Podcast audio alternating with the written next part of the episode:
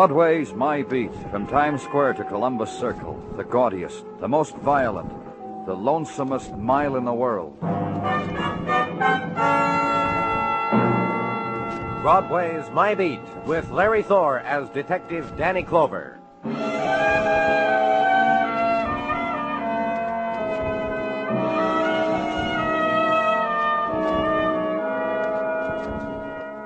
When night comes to Broadway, it drains through neon before it scatters the street, and everywhere shadows are tinged with scarlet.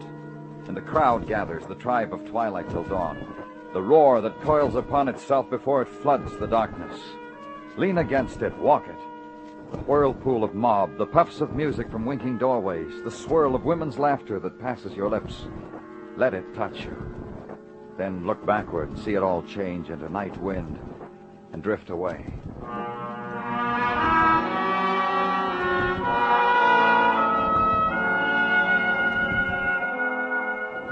And uptown, north on Broadway and east, 110th Street and Central Park, in the part of the night that hung over a lake where I was standing, the floodlights, and the rowboat, and Detective Muggavan in a huddled shape. I got him, Danny.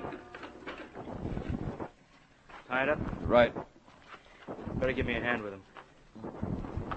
Got him? Yeah. Easy then. Okay, let's move down. Well, for once, the citizen was right, Danny. A man drowned in Central Park Lake, the citizen said. Saw him floating. This boy wasn't drowned, Muggavan. What? Look, Uh-huh. In the back. a small caliber gun. Hasn't been dead too long. About 19. Good looking boy. Well, nothing. Uh-uh. No wallet, pockets empty, no identification. Now, what's he got in his hand, Muggavan? Huh? In his hand, his fist. He could be Oh, holding... wait a minute. Yeah, he was. Look. Let me have it. Strange looking ring, isn't it? Antique, no initials inside. I'll get him downtown, Muggavan, and get some prints. Okay. Danny, What? you were right. He was a good-looking boy.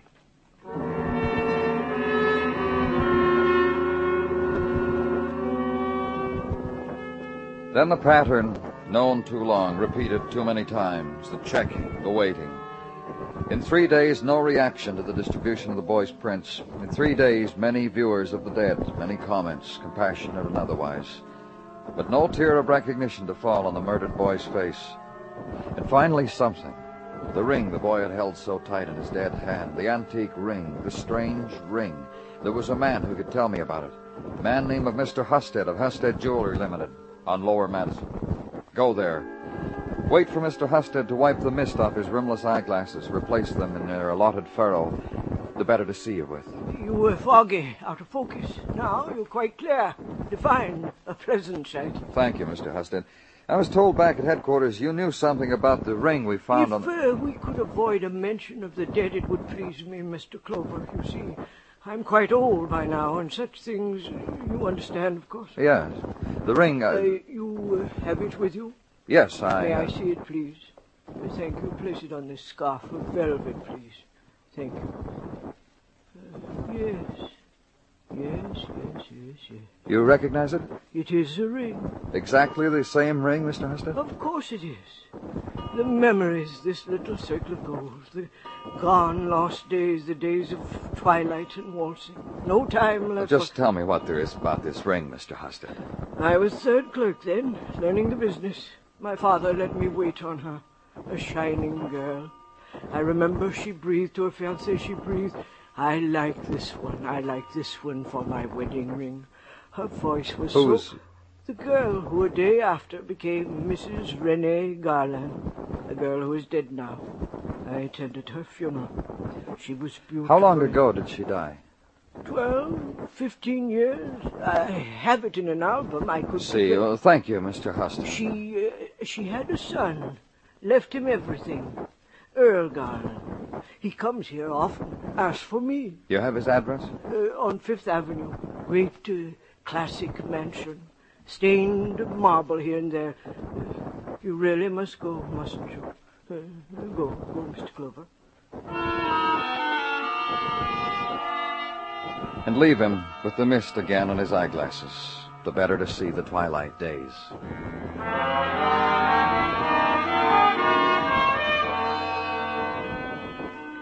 And in a Fifth Avenue mansion, be told to wait for Earl Garland. Wait in a great hall, bare, almost empty, its aged walls veined with the delicate arteries of cracked plaster. Its only warmth, ashes of candle flame spattering against the darkness from candelabra hanging loose. And from somewhere inside the place, a throbbing of lost music wandering. Then a man in a far doorway, pausing an instant, then walking toward you. Then offering a gloved hand. I'm Earl Garland. The servant said it was about a ring. You're wondering about my gloves. A little unusual, isn't it, Mr. Garland? You don't seem to be going anywhere. It's only that it's cold in here. A cold house. It's not that I'm maimed or anything like that. I see. Two hands, complete. Yeah. It is about a ring, isn't it? Not about my personal affectations. About a ring. This one. You must have known it was once my mother's, or you wouldn't have come to my cold house. Boy was holding on to it. A murdered boy we found in Central Park Lake. I read of it. How does it happen he had your mother's wedding ring, Mr. Garland? Now that you speak of it, he could have found it, stolen it, had it given to him by some progeny of my mother's servants. You'll explain it to me, huh? It's not that unusual. When Mother died, she left a poignant note, parceling out her trinkets, her baubles, some jewels of value to her faithful attendants. Our lawyers didn't quarrel with it. It had poignancy. And you never saw the ring after that? No. Mother had left me less tangible things to remember her by. May I have it, the ring? We'd like to keep it for a while, Mr. Garland, until... Until you identify the boy, naturally. Keep it. You would, of course, have a picture with you of the dead boy, so that I may look at it. Yeah. Here. You know him? Poor, anguished child. Just if you know him, Mr. Garland. No. No, I've never seen him. You will pardon me, please. Well, Doctor? I have said it to you before, Earl. There's very little more that I can. Nonsense. I have faith in you. You will help her. There are places, quiet, serene. Lisa should. Lisa wants to be with me. What my wife Then wants. take I- that music away from her, Only sinks her deeper into whatever she's looking for. Once there, you'll never get her back. You'll never. Please. My wife is quite ill, Mr. Clover. I want to go to her, may I? I was just leaving. Good night, Mr. Garland.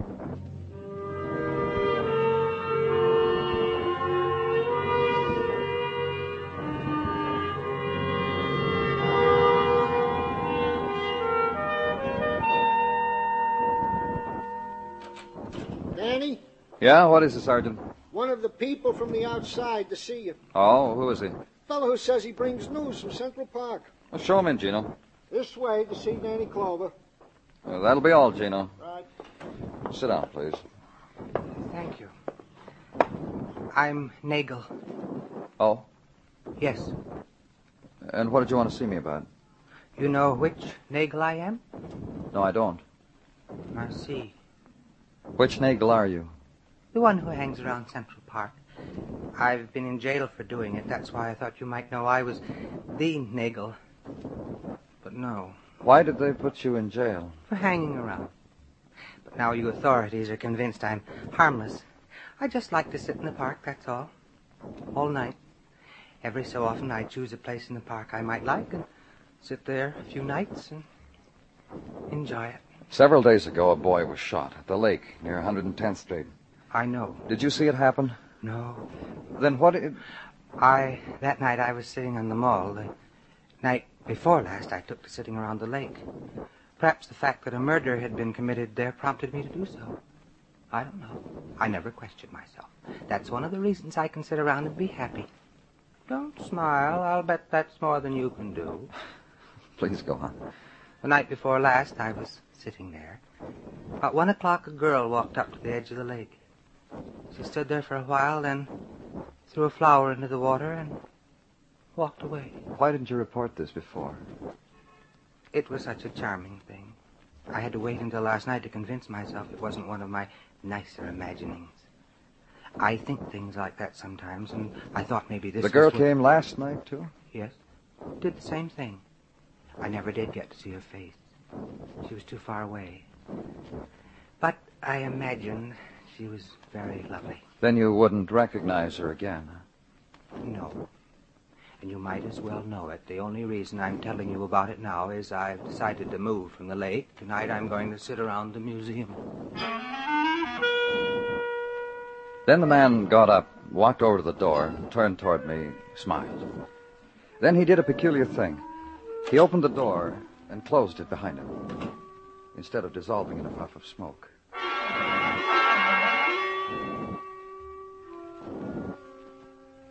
And wait, then. Dusk and dinner, nighttime and the cigarettes, and midnight. And a little after that, the ride up to Central Park, leave the car and walk, walk to the lake and find a hummock of ground and stand there, button the coat up high, and wait and watch until it's one o'clock. But it's after that. And time moves, nothing else. Wait, time, wait. And the figure that moves there where the trees are more black than the night is the figure of a girl moving toward the lake and stopping, her face not to be seen through the branch shadow, and walk toward her quietly, quietly.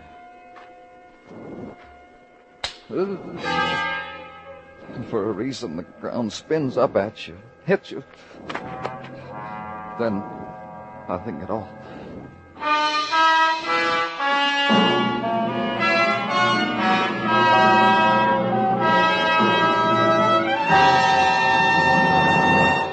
You are listening to Broadway's My Beat, written by Morton Fine and David Friedkin, and starring Larry Thor as Detective Danny Clover. Your 1951 Christmas seals are on their way. You'll be getting them in the mail. Send your contribution as your personal blow against TB. Remember, your annual check to the National Tuberculosis Association says that you want to speed the day when TB will no longer menace mankind. Buy Christmas seals.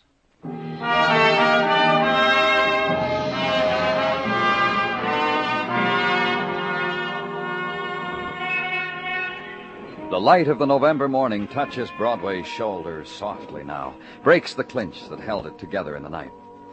And it becomes the time of the dazed wandering, the search for a place to sit down, hold your head in your hands.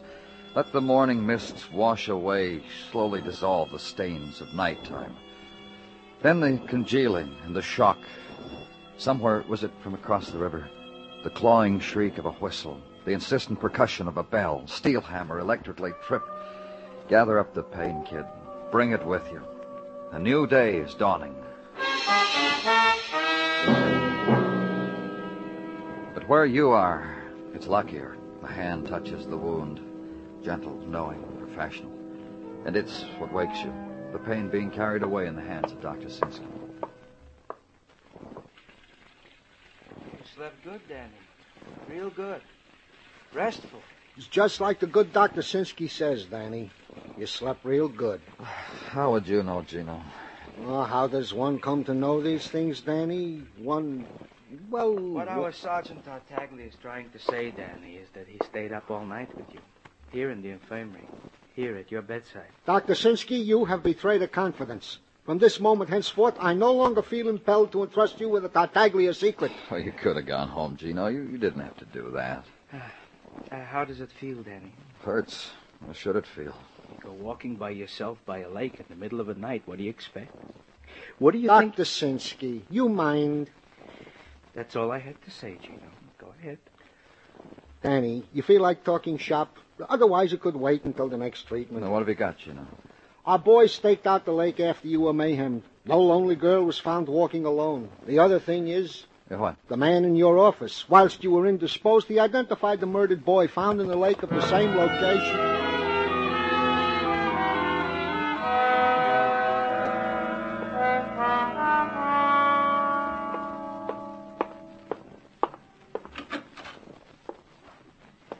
Mr. Clover? Oh, just sit where you are. Your name, please? Clark. Howard Clark. That boy downstairs, that Yes? That boy downstairs, you want to know who he is, don't you? Well, his name is Paul. His mother gave him that name. It was one of the last things she ever did. Paul was born December 9th, 1932. His mother died December 12th. His mother's name was Helen. When he was born, Paul. Mr. Clark. Paul uh, had blonde hair. Neither Helen and I liked blonde hair because she was brunette and I, I am too, but Paul's hair turned. You're his father? And as he grew up, his hair became identically the color of mine. He went to grade school, high school, not college, you understand, just high school. His friends were boys and girls who came around to the house once, then never came around again. Could you tell me why that was? Exactly why that was. For the same reason Paul and I were embarrassed in front of each other. There was no language between us after the hellos and how did the day go. Just nothing to say. I see. I knew Paul only in that I could recognize his face. And the boy lying there on that slab downstairs is, is a stranger to me, like he always was. He is Paul Clark because of the face. He's my son because his mother bore him. Can you tell me anything that, well, anything about his activities, his recent comings and goings? Well, and he came, he went, a stranger. Please, Mr. Clark, try to think of anything that might. Well, let's see. Once I asked him uh, what he did that day, and he, and he told me. He said he went into the park and he listened to music. Well, I said, how? Did you have a radio? He said, no. I never asked him again. And no friends. Well, a person called him from time to time, a person with a kind of strange name. Churek, I think it was. Uh, but he hasn't called for quite a while. Churek? Mm-hmm. It was Ben Turek. Uh, now, will you, will you assist me, Mr. Clark? Show me the forms that I must fill in to uh, get my son's body back?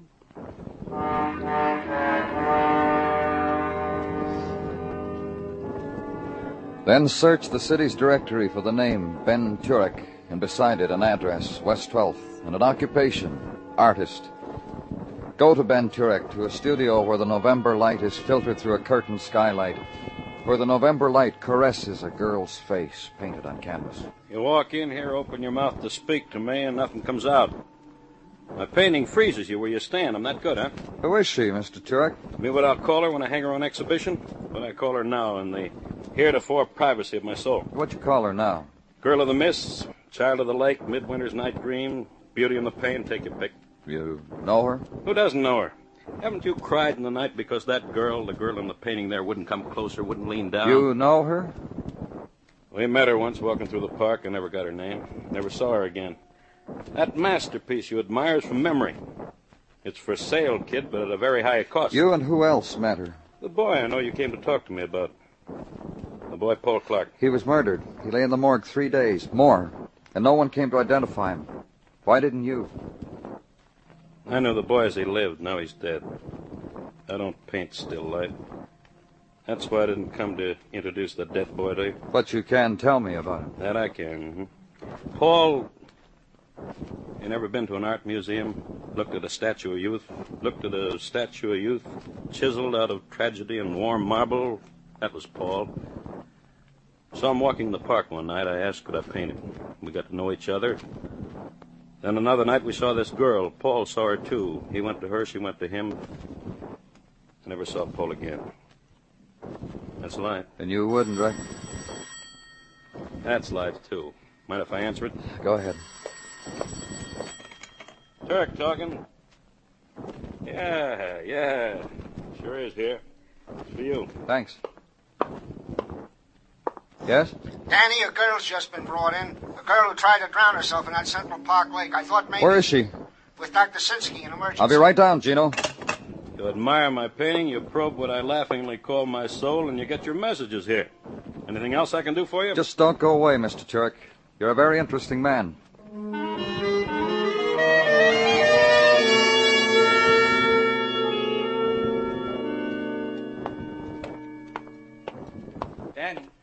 In here. How is she, Dr. Sinsky? She's a picture of a healthy young woman who's been dragged out of a lake. A little underweight. Can I talk to her? Before you do, Danny. Physically, this girl is all right. But mentally, well, there are headings with subheadings in psychology books why people try to drown themselves. Thanks. Now can I talk to her? Of course. Come on. Uh, this is Lieutenant Clover, miss, a policeman. and a nice man. He wants to talk to you. You see, Danny? She just stares ahead, almost. You wanted to catatonic. join Paul, didn't you, miss? Paul? Paul's dead. Danny. I think I know what's troubling this girl, Doctor. Let me handle her. Miss, Paul's dead. you loved Paul, didn't you? That's why you tried to do what you did. You, you loved him. I never said so. I never told him I did. Yes.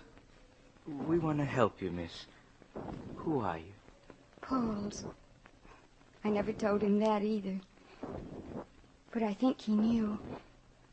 Don't you think he knew? I'm sure he did. There. You see? You used to meet Paul at the lake, didn't you? Oh, yes. And talk. And laugh and touch. Ask who she is, then. I heard you. I told you. I'm Paul's. I want to give you something, miss. Here, this ring. Oh, Take it. That's right. That's right. Put, put it on. but it's right that Paul should have it. Wear it again. It's yours, isn't it? Yes. But Danny, who is Don't she? worry about it. I, I know who she is. I'll take her home.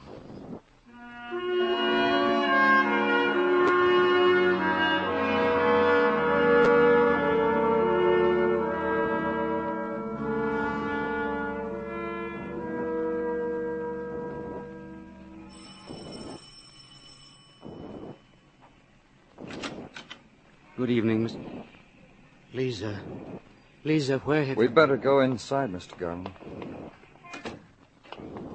I, um, I want to go to my room. Yes, of course, of course. Not yet, Lisa. What? My wife wants to go to her room. In a little while. Maybe go in here. I want to talk to both of you. It's all right if you say so, Mr. Clover. You sit there, Mr. Clover, and um, Earl over there, and I'll sit right here. Now that Lisa, way, you're ill. Now let me take you to your room. well, Mr. Clover wants to talk to us. Aren't you going to sit down, Mr. Clover? Aren't you, Earl? I don't care. I am. I thank you, Mr. Clover, for bringing my wife back to me. But how does it happen she's with you? Our men have been watching the lake in Central Park, Mr. Garland. They found your wife there. I see. The last time you were here, you heard the doctor say how ill she was? She went looking for Paul, Paul's dead, Earl. Paul. What Paul? the boy who was shot and thrown into the lake. And you say Lisa was looking for him? Oh, Lisa, Lisa. I didn't find him. He's gone. Those men stopped me. I could have found him. Lisa, I don't understand. I, I don't understand anything. Tell your husband about Paul, Lisa. He knows. No, I, I don't think so. You'd, you'd better tell him. He's seen Paul. Lisa, Oh, I- yes, you have, Earl. I know that, but what I want you to tell your husband is what you told me about how you belong to Paul. Tell him about that. Mr. Clover, you know it as well as I do. Lisa is. Don't make me say it about my own wife. Tell him, Lisa. Once I saw Paul. Then after that, we'd meet very late in that place by the lake. In other places, far away. Every place was far away. And sometimes there'd be other people there. They'd know all about these places, too. We'd never talk with each other. We'd just pass and wave. And then the wind would always scatter us, and Paul and I would always be alone.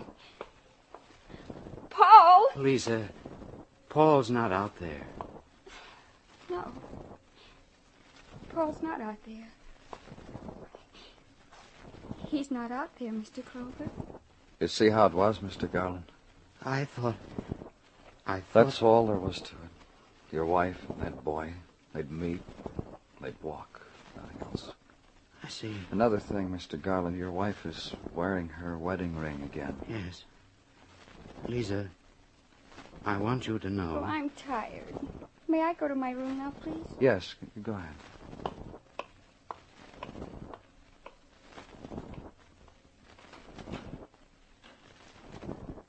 Thank you, Mr. Clover. That was kind of you. I didn't want her to hear. You know why Paul had the ring? I suppose it was just a child's gift. That's right, to another child. You didn't have to kill Paul. When you followed them, eavesdropped on them, you, sh- you should have known that Paul was as lost as your wife. You should have known that. I thought it was something else. I I thought it was a boy who picked up my sick wife in the park and was acting a part for her. You slugged me because if I learned the girl who came to the lake was your wife, I'd know who killed Paul. And now you know. May I say goodbye to my wife? I'd better go with you. All right. No. No, I'd better not. If I went into that room now while she's playing that music, she wouldn't even know who I was. Take me away, Mr. Clover.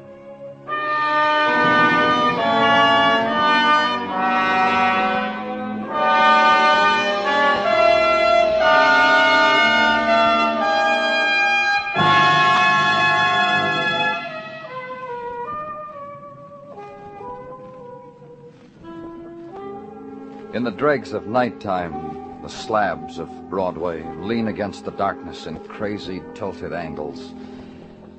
The balance is delicate, precise, so the walk must be careful, the talk furtive. It's the never never time that ebbs toward the edge of the world. It's the time of regret. It's Broadway, the gaudiest, the most violent, the lonesomest mile in the world. Broadway, my beat.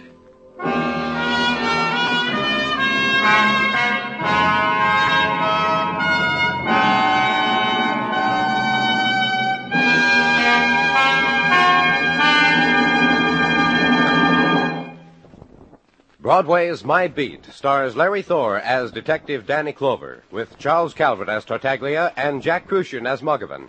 The program was produced and directed by Elliott Lewis, with musical score composed and conducted by Alexander Courage. In tonight's story, Whitfield Connor was heard as Earl Garland and Sammie Hill as Lisa Garland. Featured in the cast were Ted Osborne, Junius Matthews, Howard McNear, and Lou Merrill.